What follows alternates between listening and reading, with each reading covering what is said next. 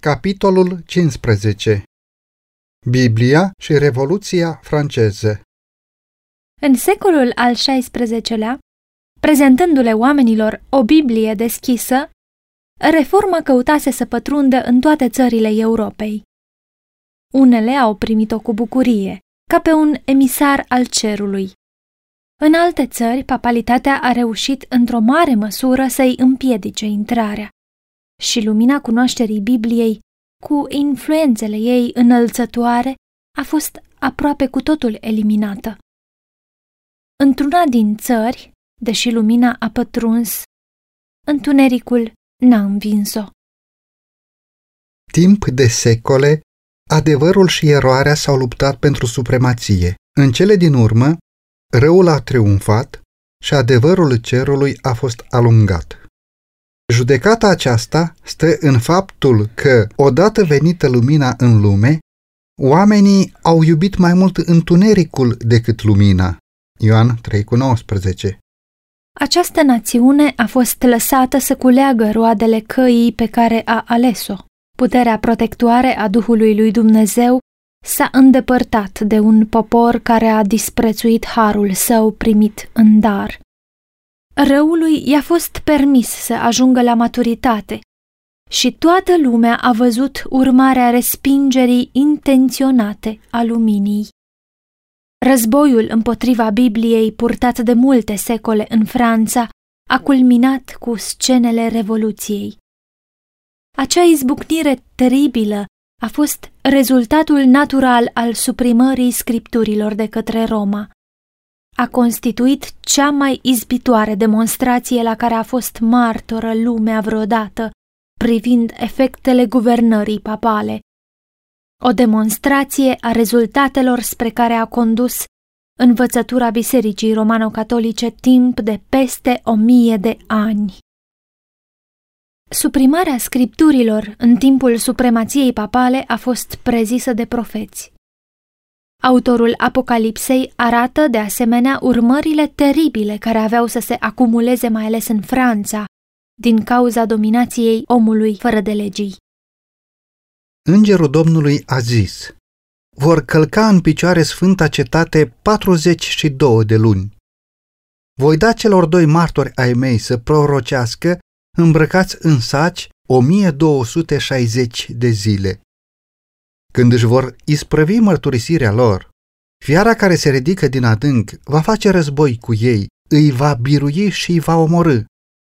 Și trupurile lor moarte vor zăcea în piața cetății cele mari, care, în înțeles duhovnicesc, se cheamă Sodoma și Egipt, unde a fost răstignit și Domnul lor. Și locuitorii de pe pământ se vor bucura și se vor veseli de ei, își vor trimite daruri unii altora pentru că acești doi proroci chinuiseră pe locuitorii pământului. Dar, după cele trei zile și jumătate, Duhul de viață de la Dumnezeu a intrat în ei și s-au ridicat în picioare și o mare frică a apucat pe cei ce i-au văzut.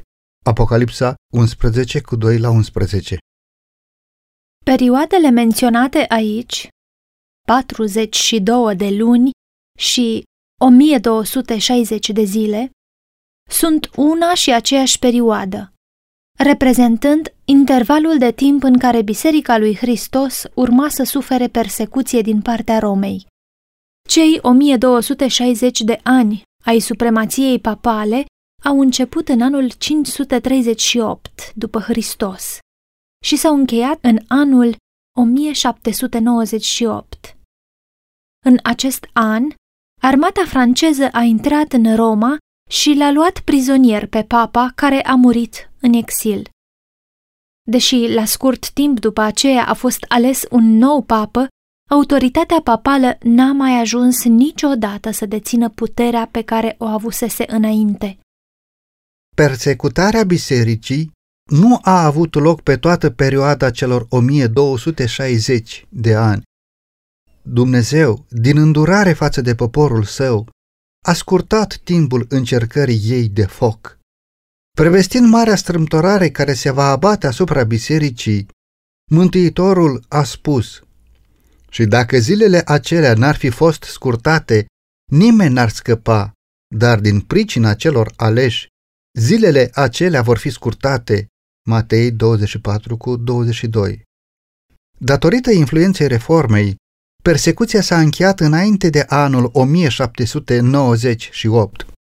Cu privire la cei doi martori, profetul declară mai departe, Aceștia sunt cei doi măslini și cele două sfeșnice care stau înaintea Domnului Pământului. Cuvântul tău este o candelă pentru picioarele mele și o lumină pe cărarea mea. Apocalips 11 cu 4, Psalm 119 cu 105. Cei doi martori reprezintă scripturile Vechiului și Noului Testament. Amândouă sunt mărturii importante cu privire la originea și caracterul perpetu al legii lui Dumnezeu. Amândouă dau mărturie și cu privire la planul de mântuire. Simbolurile, jertfele și profețiile Vechiului Testament prefigurau un mântuitor care urma să vină. Evangheliile și epistolele Noului Testament vorbesc despre un mântuitor care a venit exact în felul prezis prin simbol și profeție. Ei vor proroci 1260 de zile îmbrăcați în saci. În cea mai mare parte a acestei perioade de timp, acești martori ai lui Dumnezeu au rămas într-o stare de obscuritate. Puterea papală a căutat să ascundă de oameni cuvântul adevărului și le-a pus înainte martori falși care să contrazică afirmațiile Scripturii. Când Biblia a fost proscrisă de autoritatea religioasă și civilă, când declarațiile ei au fost denaturate și s-au făcut orice efort pe care oamenii și demonii l-au putut inventa pentru a abate mintea oamenilor de la ea, când aceia care îndrăzneau să vestească adevărurile ei sfinte erau urmăriți, trădați, torturați, îngropați în celulele temnițelor, martirizați pentru credința lor sau obligați să fugă în fortărețele munților și în peșterile și vizuinile pământului. Atunci au prorocit cei doi martori credincioși îmbrăcați în saci. Cu toate acestea, ei și-au continuat mărturia pe toată perioada celor 1260 de ani. În vremurile cele mai întunecate, au existat oameni credincioși care au iubit cuvântul lui Dumnezeu și voiau să-i apere onoarea. Acestor slujitori devotați le-a fost dată înțelepciunea, puterea și autoritatea să proclame adevărul său în tot acest timp. Dacă umblă cineva să le facă rău, le iese din gură un foc care mistuie pe vrășmașii lor. Și dacă vrea cineva să le facă rău, trebuie să piară în felul acesta. Apocalips 11 cu 5 Oamenii nu pot să calce cuvântul lui Dumnezeu fără să rămână nepedepsiți. Sensul acestei declarații de temut este exprimat în ultimul capitol al Apocalipsei. Mărturisesc oricui aude cuvintele prorociei din cartea aceasta că, dacă va adăuga cineva ceva la ele, Dumnezeu îi va adăuga urgiile scrise în cartea aceasta. Și dacă scoate cineva ceva din cuvintele cărții acestei prorocii, îi va scoate Dumnezeu partea lui de la pomul vieții și din cetatea sfântă scrise în cartea aceasta, Apocalipsa 22 cu 18 și 19. Iată avertizările date de Dumnezeu pentru a-i feri pe oameni de schimbarea de orice natură a ceea ce El a făcut cunoscut sau a poruncit.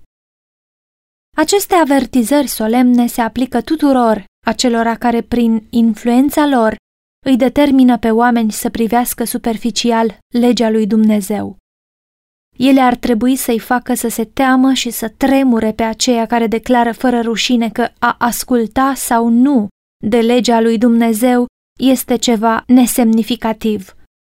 Toți cei care își înalță propriile opinii mai presus de revelația divină toți cei care vor schimba înțelesul clar al scripturii pentru a-l adapta propriului interes sau de dragul conformării cu lumea, toți aceștia își asumă o îngrozitoare responsabilitate. Cuvântul scris, legea lui Dumnezeu, va măsura caracterul fiecărui om și îi va condamna pe toți aceia pe care acest test infailibil îi va găsi necorespunzători.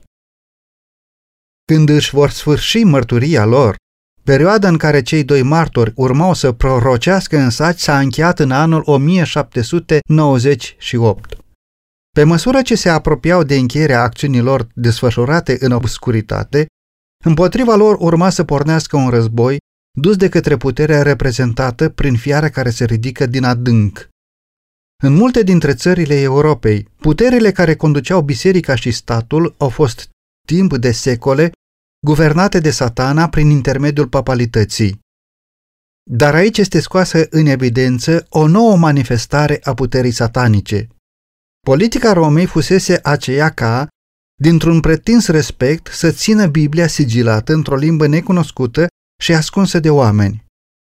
Sub dominația Romei, martorii au prorocit îmbrăcați în saci. Dar o altă putere, fiara din adânc, urma să se ridice din adânc pentru a duce un război deschis, declarat împotriva cuvântului lui Dumnezeu. Cetatea cea mare, pe ale cărei străzi sunt uciși martorii și unde zac trupurile lor moarte, este Egiptul spiritual.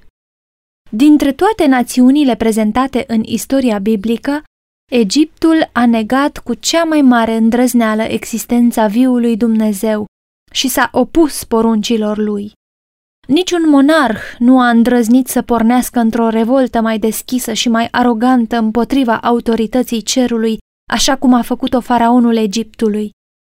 Când i-a fost transmis mesajul prin Moise în numele Domnului, faraonul a răspuns cu mândrie.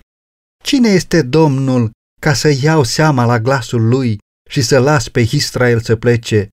Eu nu cunosc pe Domnul și nu voi lăsa pe Israel să plece. Exodul 5 cu 2 Aceasta înseamnă ateism, iar țara simbolizată prin Egipt urma să exprime un refuz asemănător față de cerințele viului Dumnezeu și să manifeste aceeași atitudine de necredință și sfidare.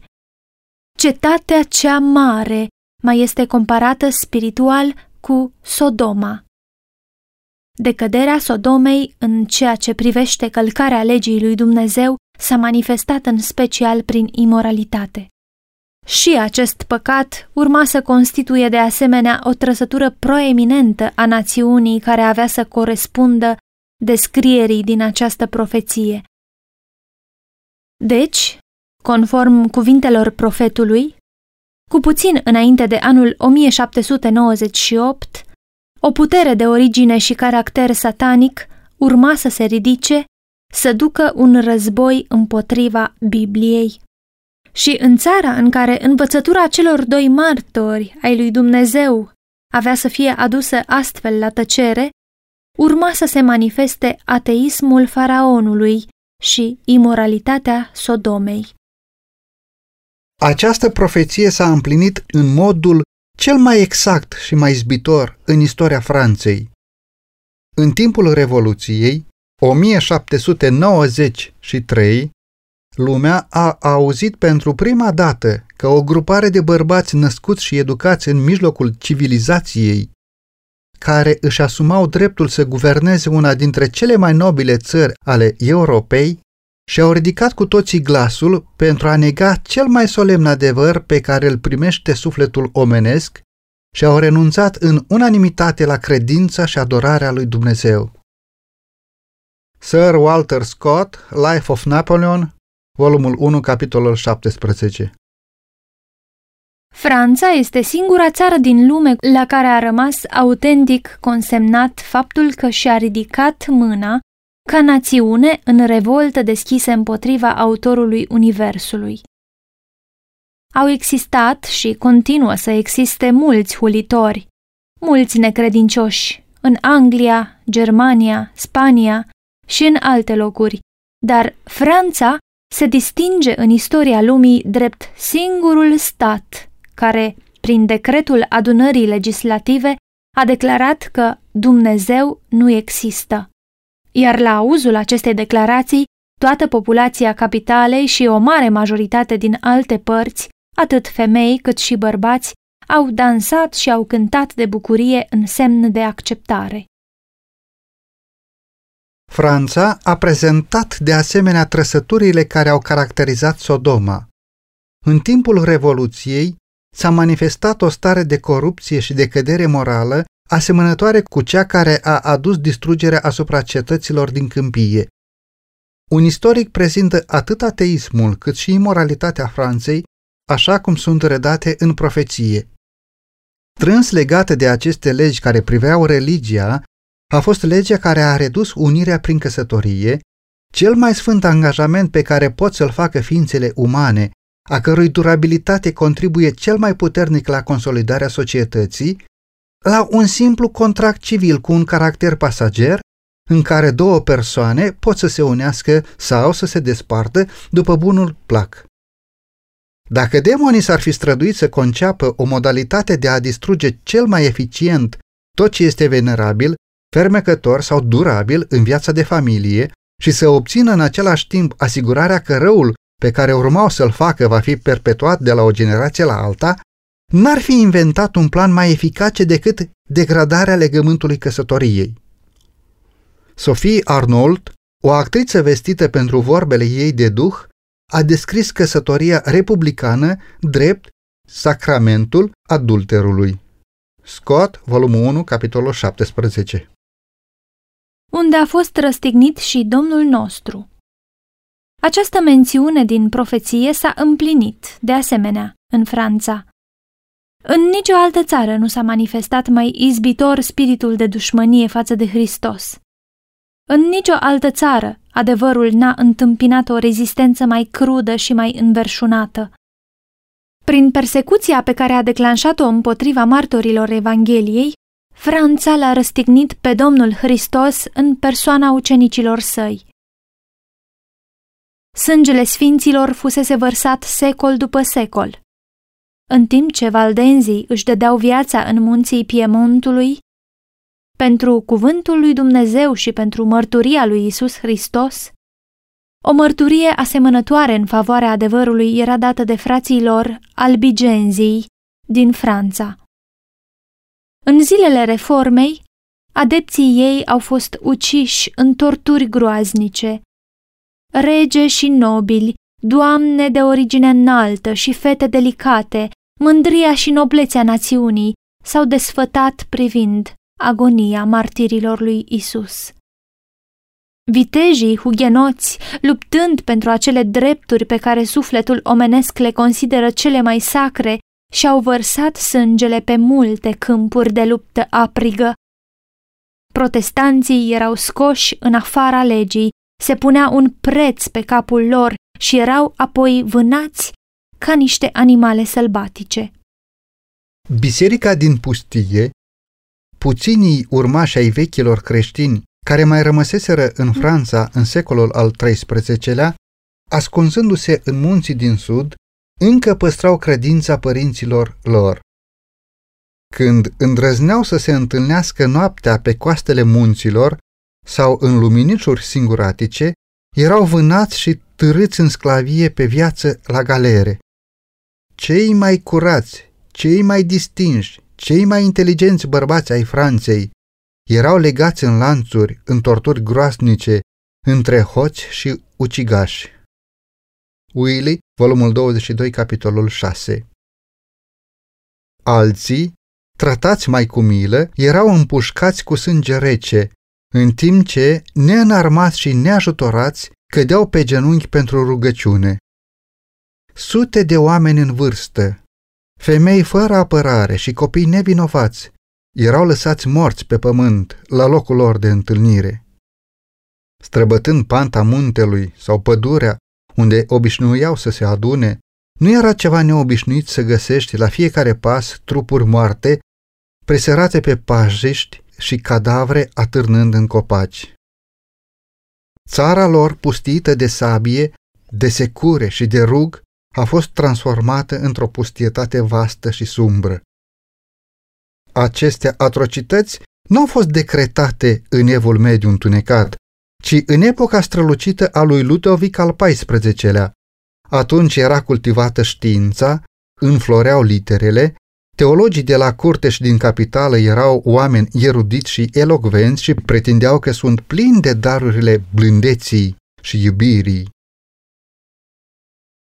Dar fapta cea mai întunecată din catalogul negru al crimei, cea mai oribilă dintre faptele demonice ale tuturor secolelor cumplite, a fost masacrul din noaptea Sfântului Bartolomeu în 1572. Lumea încă își amintește cu fiori și oroare scenele celui mai laș și mai crud atac. Regele Franței, îndemnat de preoții și prelații Romei, a aprobat acea faptă cu tremurătoare. Un clopot care a sunat la miezul nopții a fost semnalul pentru începerea măcelului. Mii de protestanți care dormeau liniștiți în casele lor încrezându-se în cuvântul de onoare al regelui, au fost târâți afară fără niciun avertisment și uciși cu sânge rece.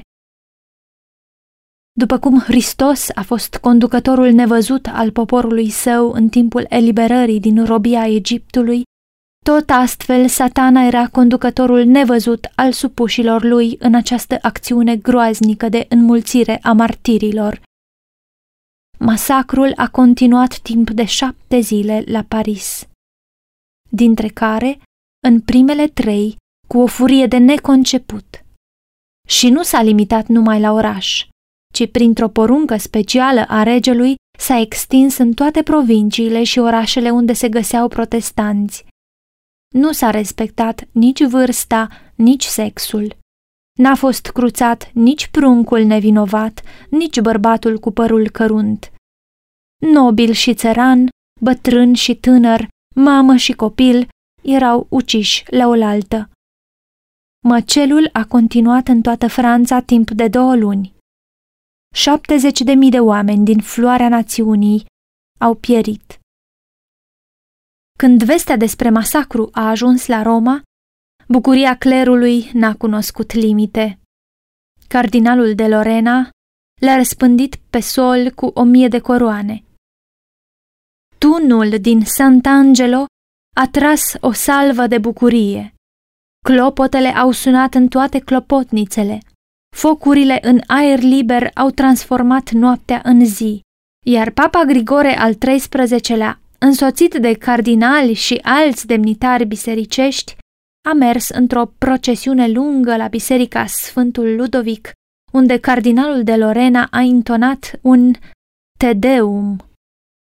A fost bătută o medalie pentru a comemora masacrul, iar la Vatican se pot vedea și astăzi trei fresce ale lui Vasari, care descriu uciderea amiralului, regele în consiliu plănuind masacrul și masacrul propriu-zis. Papa Grigore i-a trimis lui Carol al IX-lea decorația Trandafirul de aur, iar la patru luni după masacru a ascultat cu satisfacție predica unui preot francez care a vorbit despre ziua aceea atât de plină de fericire și bucurie, când preasfântul părinte a primit vestea și a mers cu solemnitate să-i aducă mulțumiri lui Dumnezeu și Sfântului Ludovic. Henry White, The Massacre of St. Bartolomeu, capitolul 14, pagina 34 Aceeași minte malefică, aflată în spatele masacrului din noaptea Sfântului Bartolomeu, a condus și scenele Revoluției. Iisus Hristos a fost declarat impostor și strigătul batjocoritor al necredincioșilor francezi era Să zdrobim infamul, adică pe Hristos. Batjocora strigătoare la cer și nelegiuirea odioasă mergeau mână în mână și oamenii cei mai josnici, monștrii cei mai dedați cruzimii și viciului, erau ridicați în slăv. În toate acestea, omagiul suprem era adus lui satana, în timp ce Hristos, cu trăsăturile distinctive ale adevărului, curăției și iubirii neegoiste, era răstignit. Fiara care se ridică din adânc va face război cu ei, îi va birui și îi va omorâ.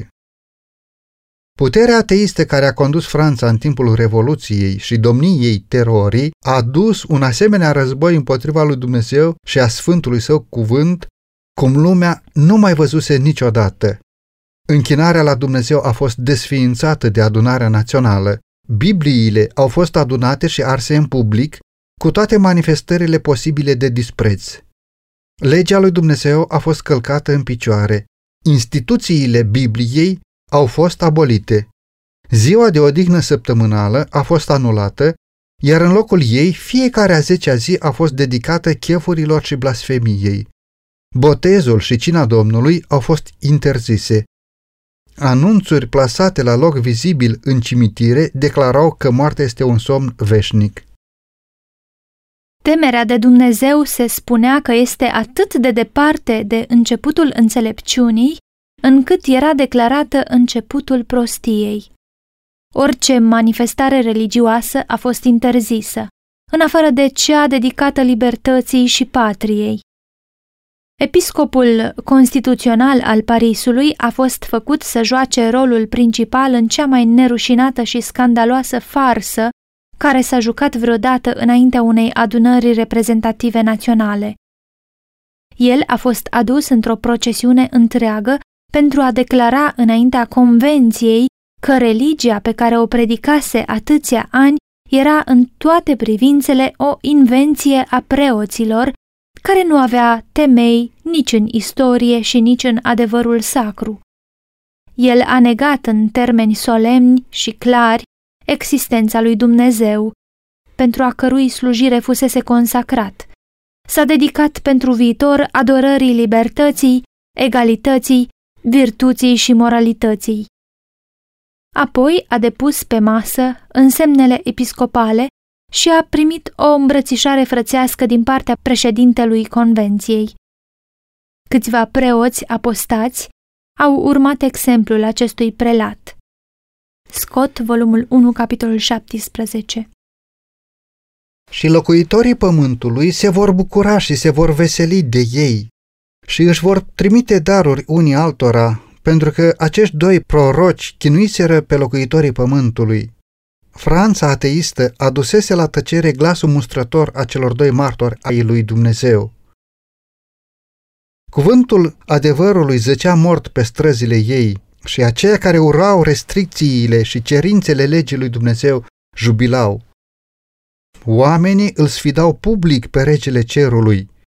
Ca și păcătoșii din vechime, ei strigau, ce ar putea să știe Dumnezeu și ce ar putea să cunoască cel prea înalt? Psalm 73 cu 11 Cu un curaj blasfemitor, aproape de necrezut, unul dintre preoții noii ordini a spus Dumnezeule, dacă existi, răzbună-ți numele ofensat, te sfidezi, nu zici nimic, nu îndrăznești să-ți arunci tunetele?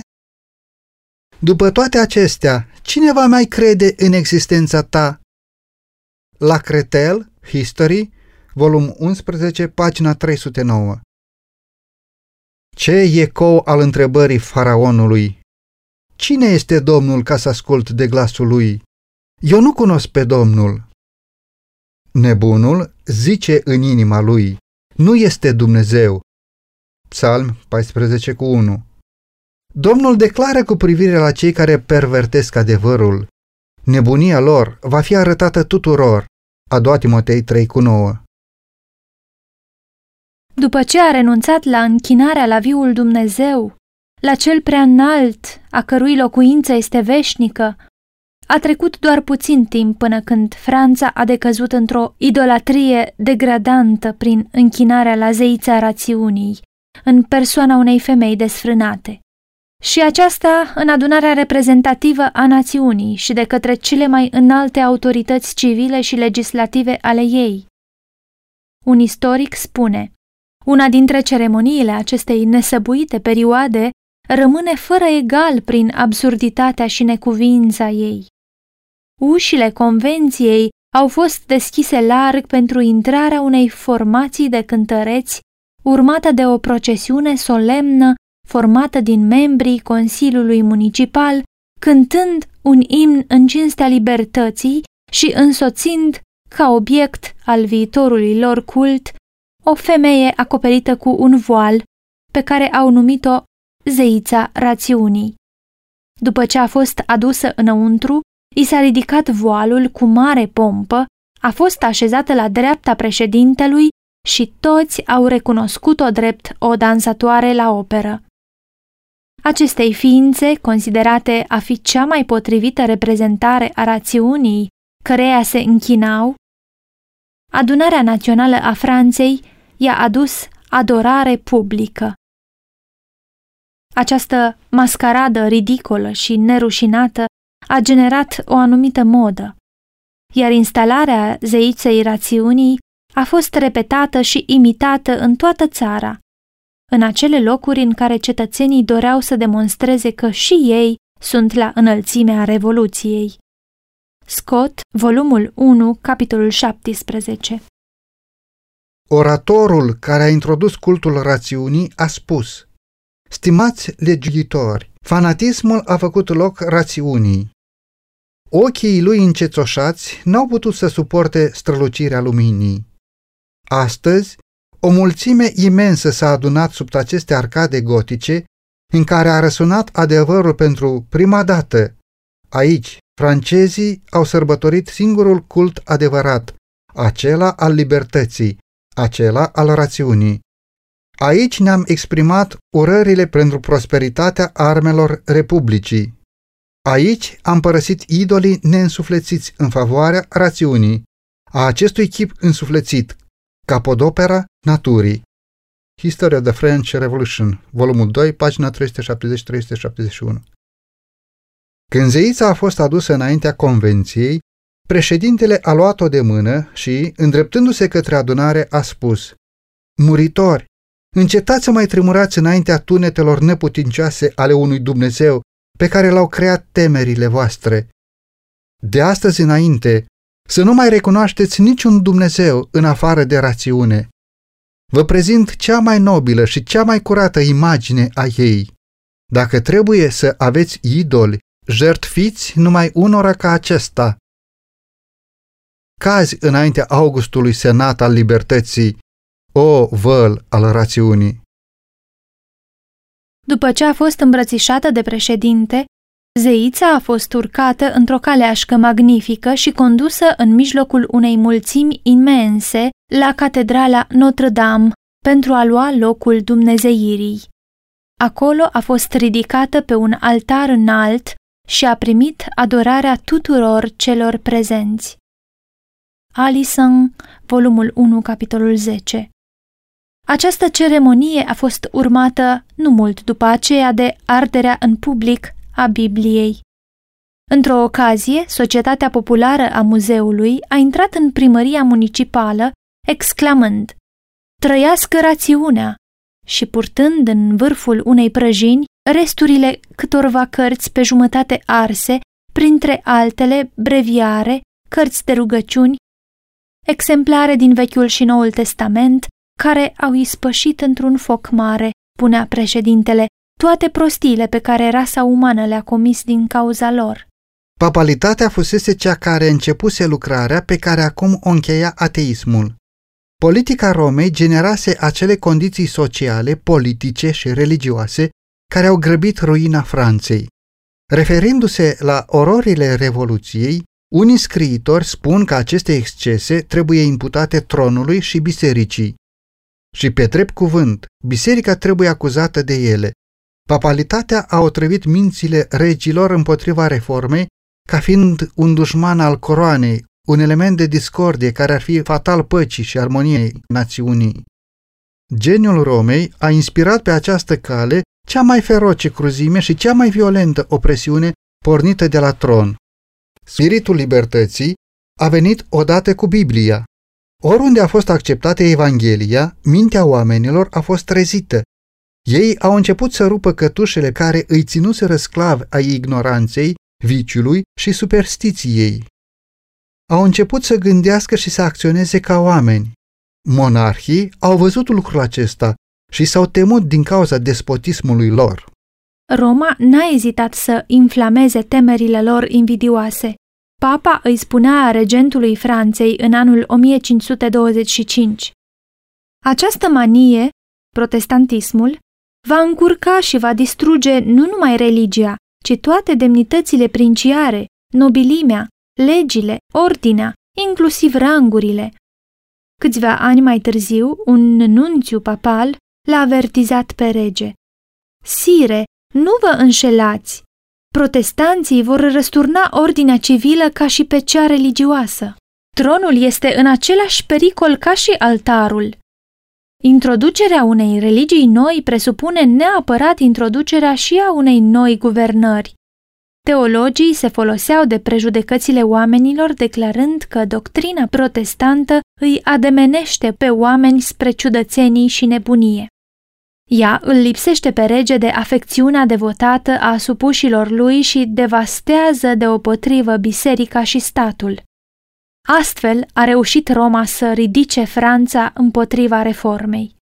La început, sabia persecuției a fost scoasă din teacă în Franța cu scopul de a susține tronul, a-i apăra pe nobili și a menține în vigoare legile. Conducătorii țării n-au prevăzut aproape deloc urmările acestei politici fatale. Învățătura Bibliei ar fi sădit în mintea și în inima oamenilor acele principii de dreptate, cumpătare, adevăr, echitate și generozitate care constituie piatra unghiulară a prosperității unei țări.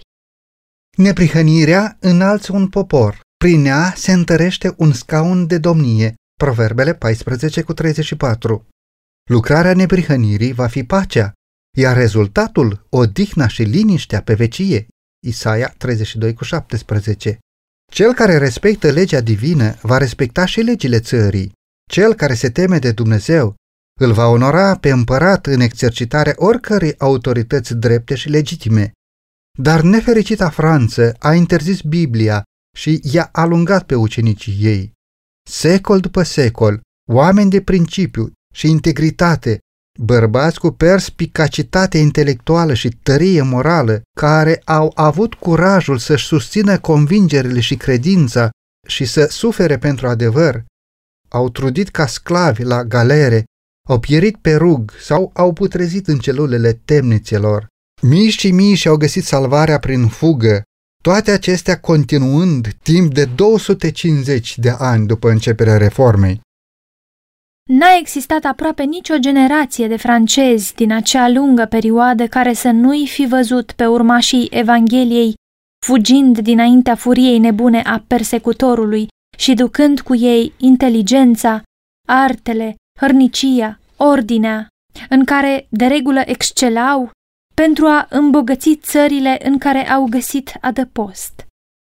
Și, în măsura în care îmbogățeau alte țări cu aceste daruri bune, își sărăceau propria țară.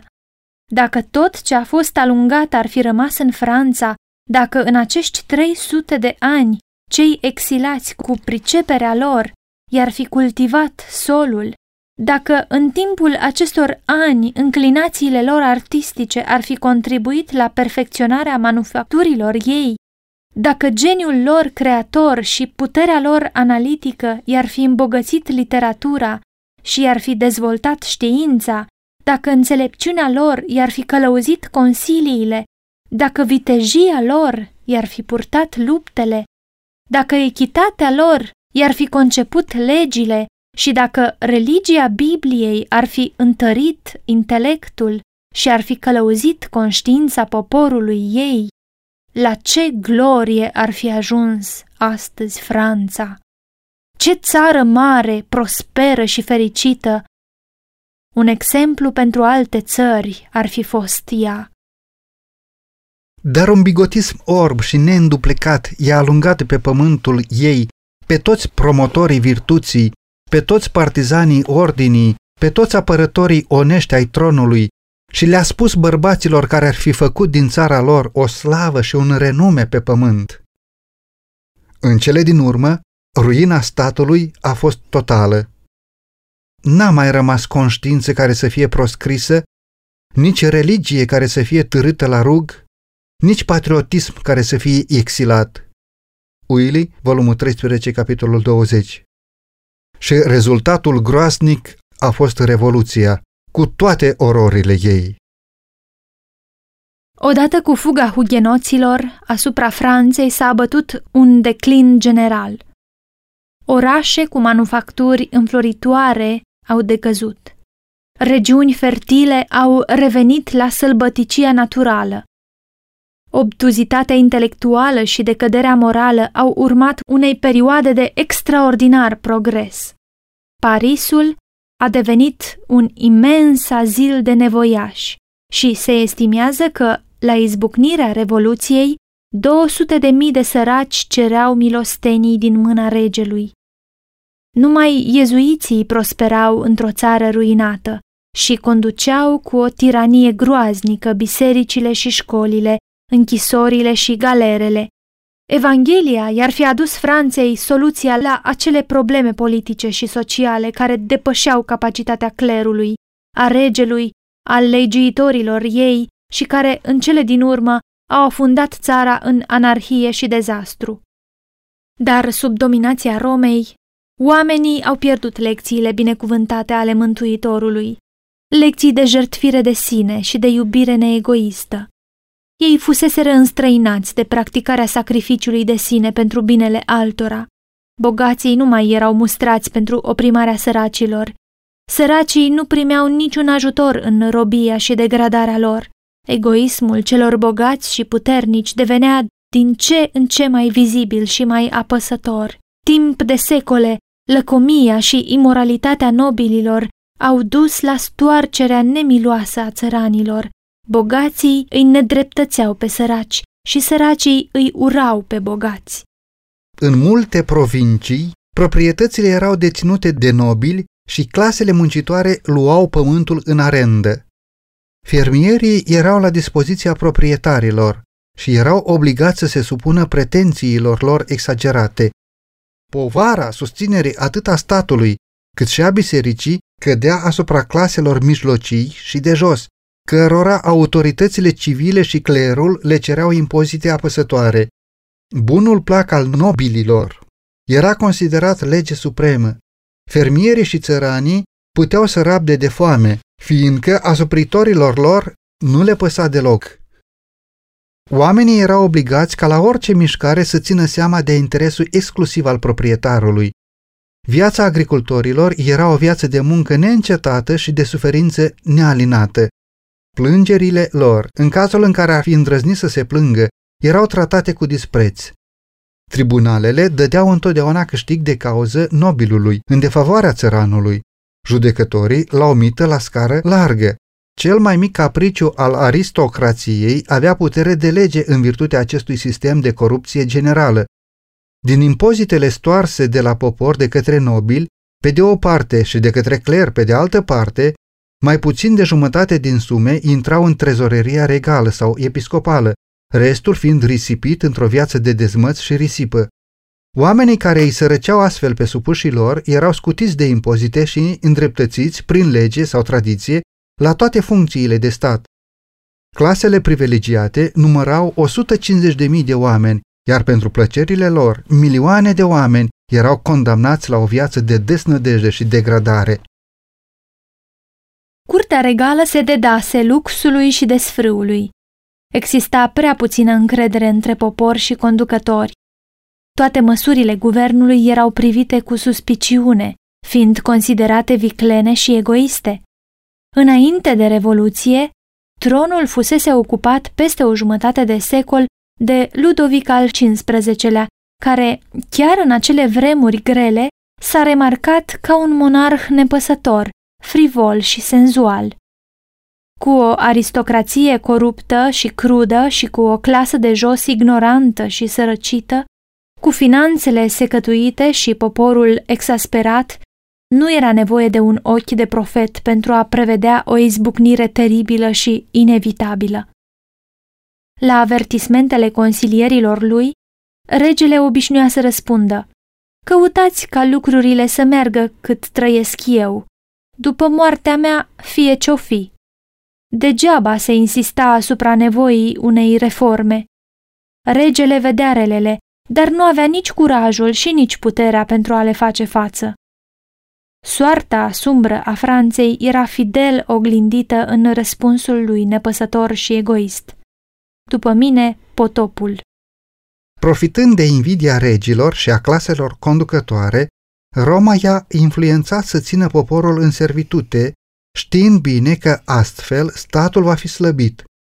Pe această cale, Roma intenționa să-i țină în robia ei atât pe conducători cât și poporul.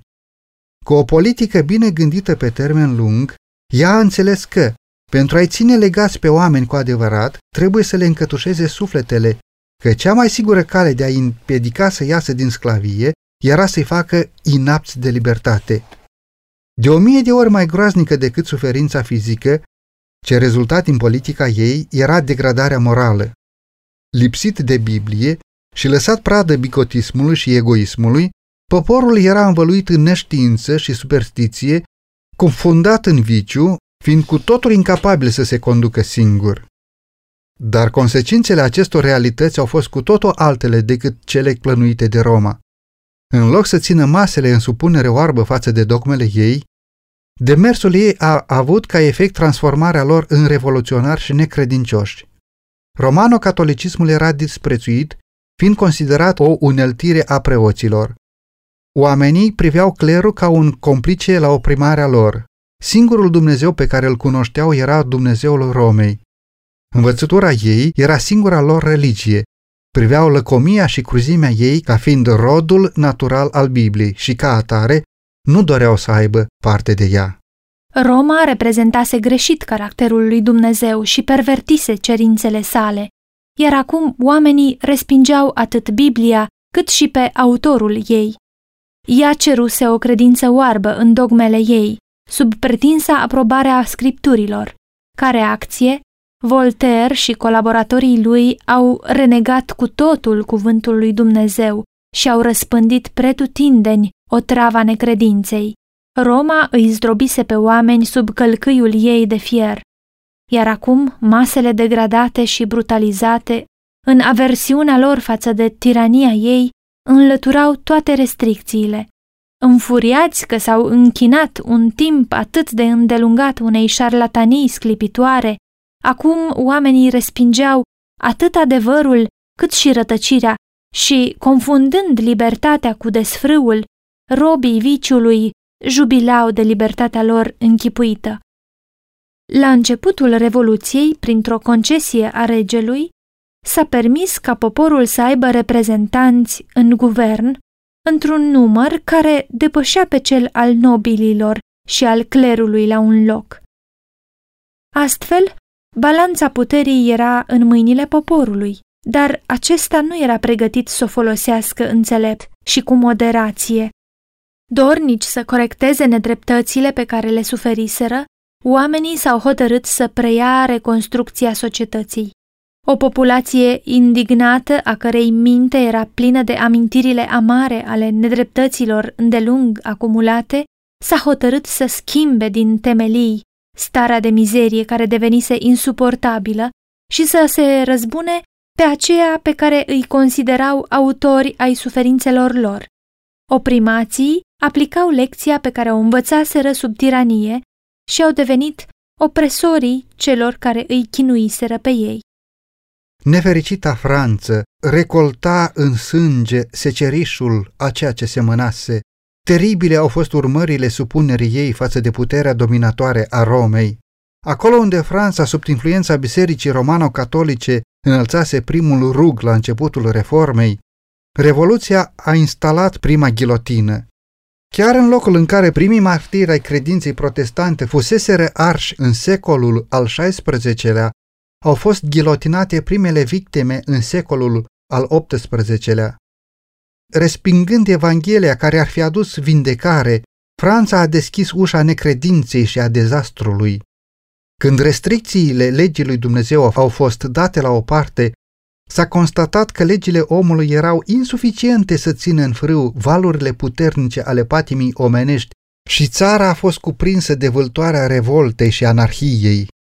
Războiul împotriva Bibliei a inaugurat o eră cunoscută în istoria lumii drept domnia terorii.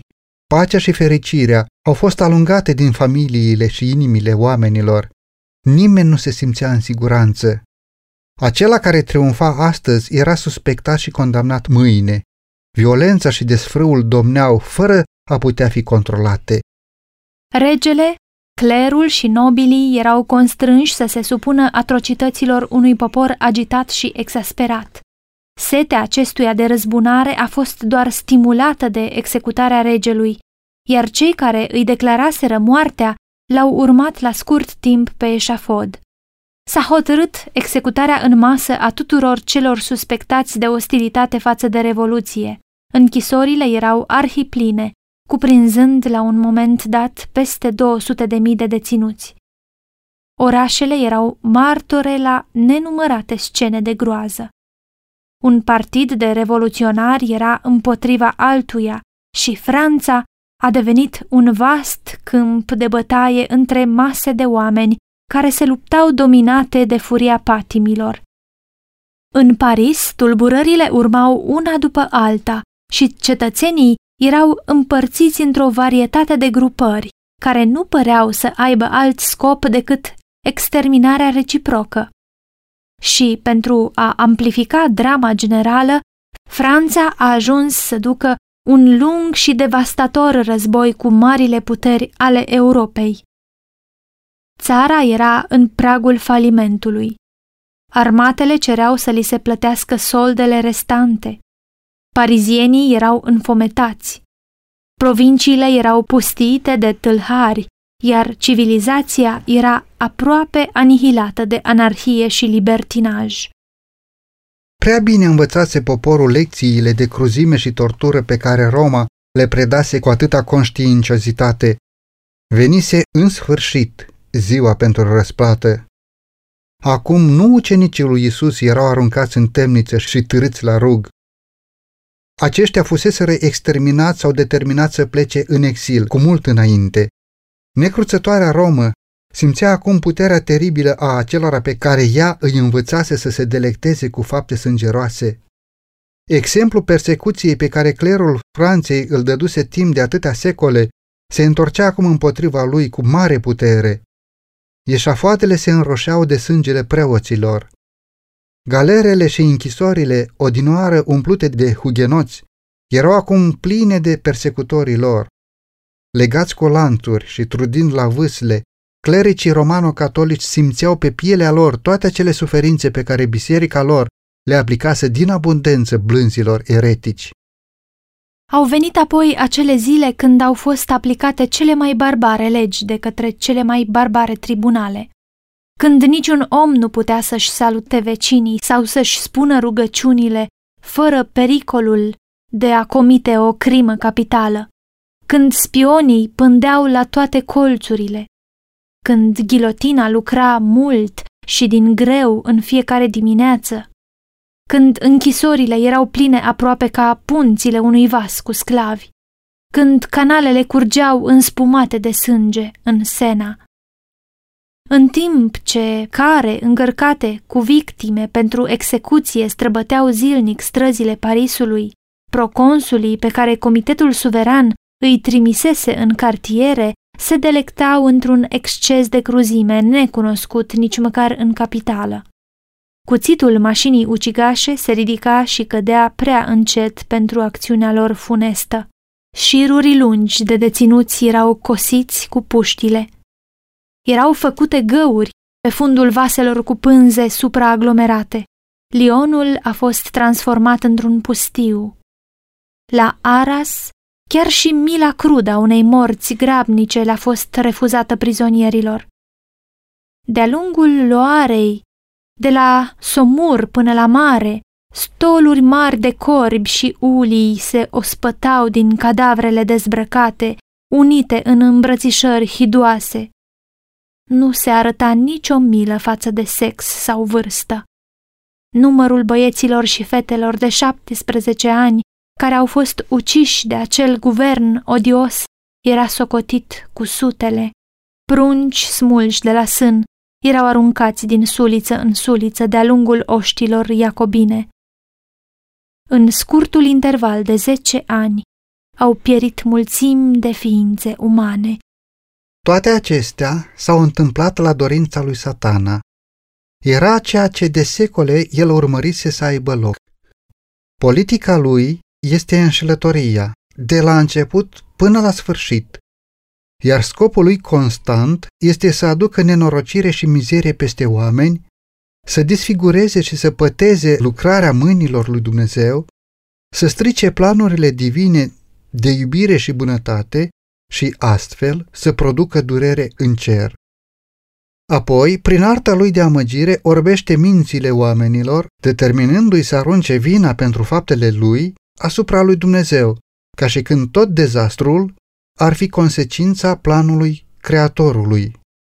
În același fel, când cei aduși la o stare de degradare și abrutizare prin puterea lui plină de cruzime își obțin libertatea, satana îi îndeamnă la excese și atrocități. Apoi, acest tablou de nestăpânite excese este prezentat de tirani și opresori ca o ilustrare a urmărilor libertății. Când eroarea prezentată într-o anumită formă este demascată, satana o maschează într-o altă formă, iar mulțimile o primesc la fel de ușor ca pe prima.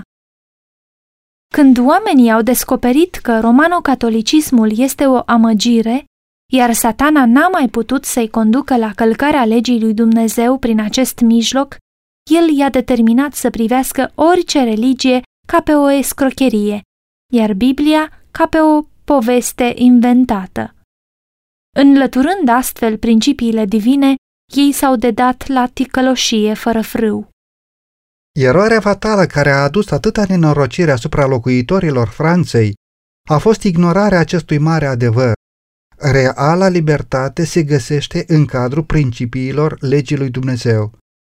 O, de ai fi luat aminte la poruncile mele, atunci pacea ta ar fi fost ca un râu și fericirea ta ca valurile mării.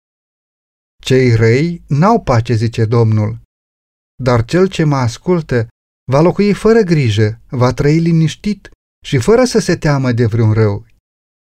Isaia 48 cu 18 și 22, Proverbele 1 cu 33. Ateii, apostații și necredincioșii se opun legii lui Dumnezeu și o condamnă. Dar consecințele influenței lor demonstrează că bunăstarea omului este strâns legată de ascultarea de principiile divine. Cei care nu vor să citească această lecție în Cartea lui Dumnezeu o vor citi în istoria omenirii.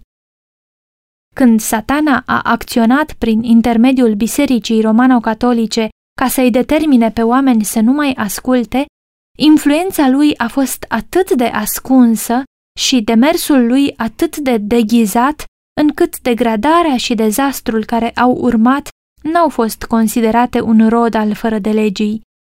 Pe de altă parte, puterea lui a fost contracarată în așa măsură de intervenția Duhului Sfânt, încât planurile lui au fost împiedicate să ajungă la deplina realizare. Oamenii nu au făcut legătura între efect și cauză și n-au descoperit sursa nenorocirilor lor. Dar în timpul Revoluției, legea lui Dumnezeu a fost dată la o parte în mod deschis de către adunarea națională. În timpul domniei terorii care a urmat, s-a putut observa la scară largă ce înseamnă cauza și efectul. Când Franța l-a respins în mod public pe Dumnezeu și a dat la o parte Biblia, oamenii nelegiuiți și spiritele întunericului au tresăltat văzând atingerea țintei pe care o urmăriseră de atâta timp, un regat fără restricțiile legii lui Dumnezeu. Pentru că nu se aduce repede la îndeplinire hotărârea dată împotriva faptelor rele, de aceea este plină inima fiilor oamenilor de dorința să facă răul. Eclesiastul 8 cu 11.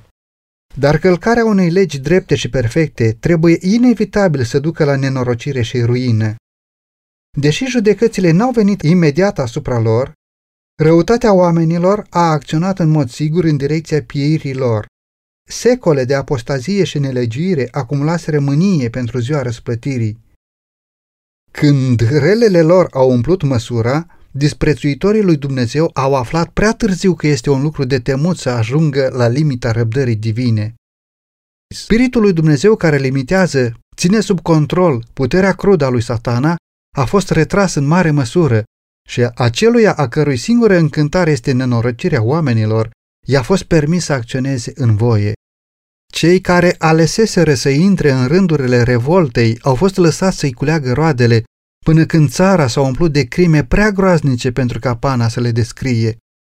Din provinciile pustiite și din orașele ruinate s-a auzit un strigăt cumplit, un strigăt de chin amarnic. Franța a fost zguduită ca de cutremur. Religia, legea, ordinea socială, familia, statul și biserica, toate au fost retezate de mâna nelegiuită care se ridicase împotriva legii lui Dumnezeu. Adevărate sunt cuvintele înțeleptului. Cel rău cade prin însăși răutatea lui.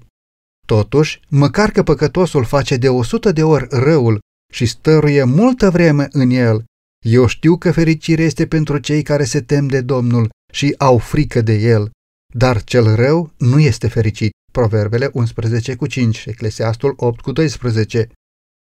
Pentru că au urât știința și n-au ales frica Domnului, de aceea se vor hrăni cu roada umbletelor lor și se vor sătura cu sfaturile lor.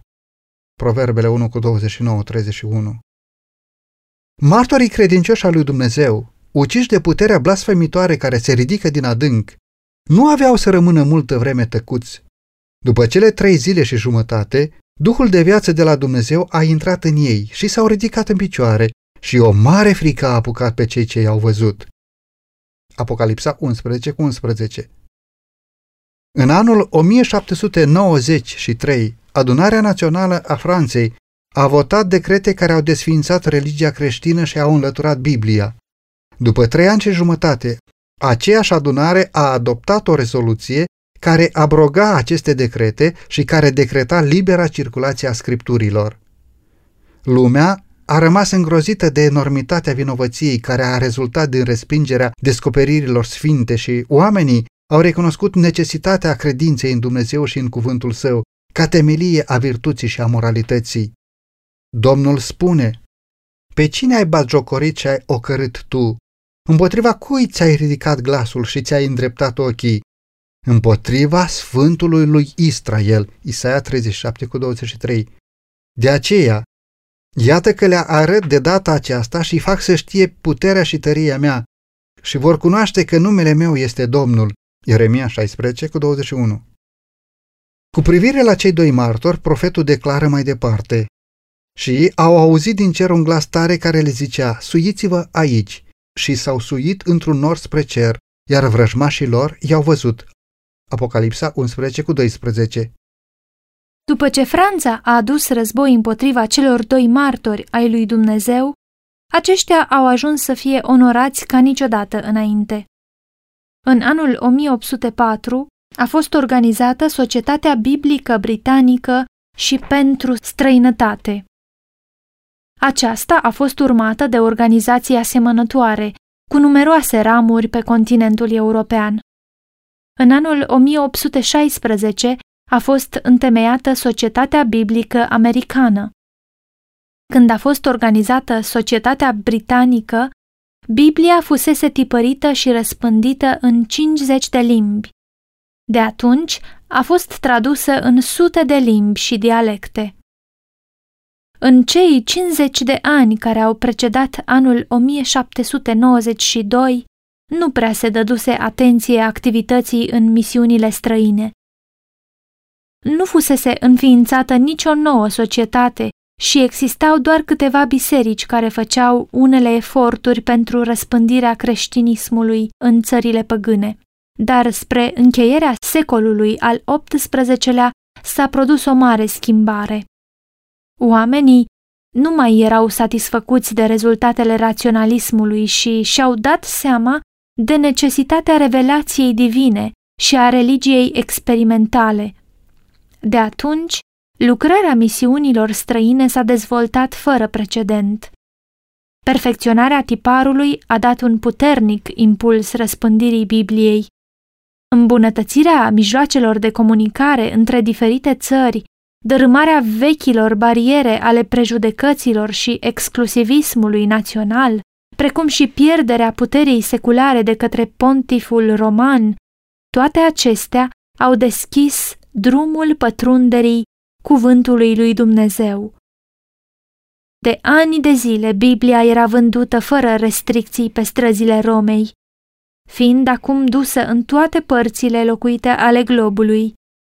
Necredinciosul Voltaire a spus odată cu îngânfare, M-am săturat să-i aud pe oameni repetând că 12 bărbați au întemeiat religia creștină. Voi dovedi că un singur om este destul pentru a o distruge. Au trecut generații întregi de la moartea lui. Milioane de oameni s-au unit în lupta contra Bibliei. Dar este atât de departe de a fi distrusă, încât acolo unde în timpul lui Voltaire erau o sută, acum sunt zece mii, chiar mai mult, o sută de mii de exemplare ale cărții lui Dumnezeu. Potrivit cuvintelor unui reformator timpuriu al bisericii creștine, Biblia este o nicovală de care s-au spart multe ciocane. Domnul zice, orice armă făurită împotriva ta va fi fără putere și pe orice limbă care se va ridica la judecată împotriva ta o vei osândi. Isaia 54 cu 17 Cuvântul Dumnezeului nostru rămâne în viac.